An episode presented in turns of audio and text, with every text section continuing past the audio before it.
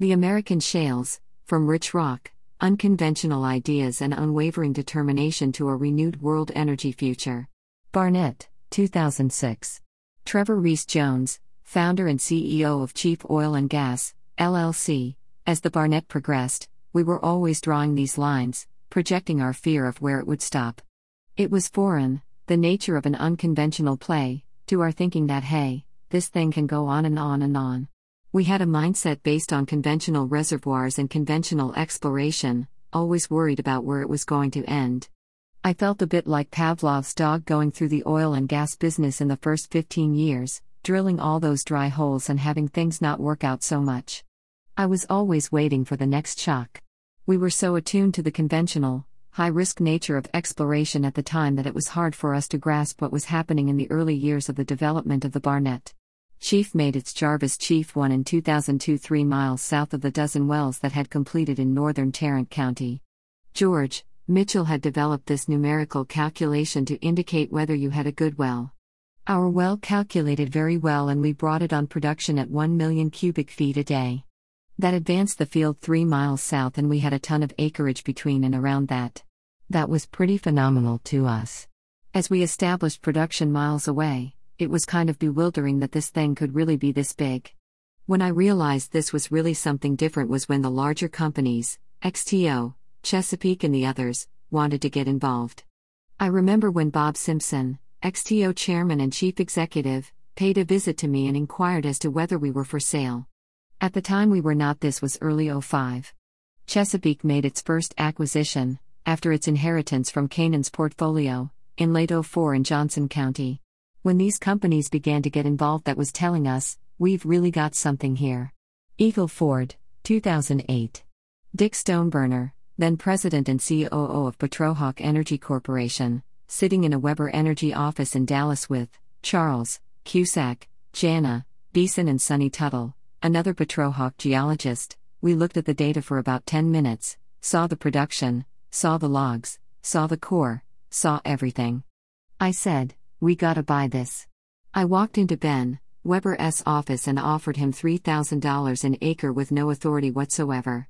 Floyd, Wilson, Petrohawk CEO, certainly didn't know this. You know, that's just how flat we were as an organization and how quickly we made decisions. If I had walked out of that office and we had postponed it for another month, there's no telling what it might have cost, or he might have sold it to someone else. I got his attention at $3,000 an acre, which was a fair price. The leasehold was in the Super NGL rich window of the Eagle Ford. We ended up buying an area that people have paid $40,000 an acre or more for since then. It is the best part of the play, bar none. Steve Herrod says, People probably thought that $3,000 an acre was over the top, but we thought it was a terrific deal. As it turned out, it was. It was hugely economic. The Bakken Shale. Photo courtesy of Mark Morrison, copyright 2021, www.markmorrison.com. Bakken, 2014. When joining Enerplus in the Bakken in Montana in early 2006, Ward, Polson didn't see yet what the Bakken would become. That was really the first unconventional oil play, Polson says. It was pre Barnett, really. Lyco, in 2000, was the first to put in a phrased horizontal of scale and oil bearing, tight rock. I think we saw that horizontal fracks of scale could change things. But we hadn't seen the evolution yet. Elm Coulee Field, obviously, was a sleeping giant. The porosity was much better in that area, so it had a kind of conventional aspect to it. It was tighter than anything we had ever done, but it wasn't as tight as in North Dakota. We could apply this horizontal frac into tighter rock and make it work. But, man, I don't know if it'll work in North Dakota because it's really tight over there. That was the thinking at the time. We, at Enerplus, drilled some North Dakota wells in the early days right there with Harold Hamm. But, boy, he had the vision and much better than we did. We were different, too, Enerplus was still a royalty trust. We couldn't take that kind of risk. He credits EOG with finding the enormous Parshall field, but that was geologically unique. I give them credit for what they do so well, finding the sweet spot of the sweet spot. No doubt they did. But in terms of making this ubiquitous, making it work almost everywhere, Continental deserves that credit. Note from the author U.S. gas production has grown to exceed more than 90 BCF/d this century from an anemic, decades long output of some 50 BCF/d, according to the Energy Information Administration. EIA. In addition, the agency says U.S. oil production reversed its deep dive from nearly 10 MMBBL/d in 1971 to some 5 million, topping off at nearly 13 million in early 2020, a rate only upended by a global pandemic. Previously a net importer of some 12 BCF/d of nat gas, the U.S. now exports nearly 20 BCF/d via pipeline to Mexico and by LNG tankers to Europe and Asia. It's a net exporter today of some 12.4 BCF/d, according to EIA figures.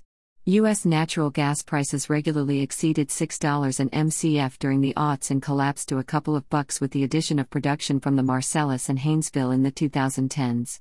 As industry has responded with new build export pipe and LNG export facilities, while power gen and manufacturing have switched to greater use of natural gas, prices have corrected this year, 2021, to reflect the new, tightened market.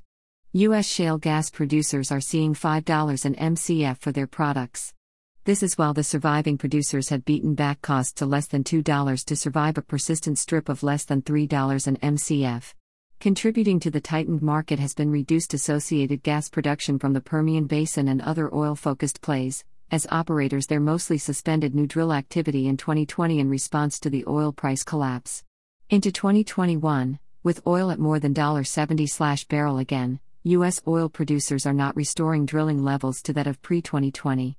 According to Enverus, rig counts remain between half to two thirds that of the pre 2020 level in the Permian, Bakken, Eagle Ford, Denver Julesburg, DJ, and offshore. In the Permian, in particular, operators are running out of drilled but uncompleted wells, DUCs. Meanwhile, the Anadarko Basin, which has a bounty of gas and NGLs in addition to oil and was already struggling with low gas and NGL prices before 2020, has picked up rigs. The Appalachian count remains sideways at about 45 due primarily to constrained takeaway for the more than 30 BCF/d rather than due to poor prices.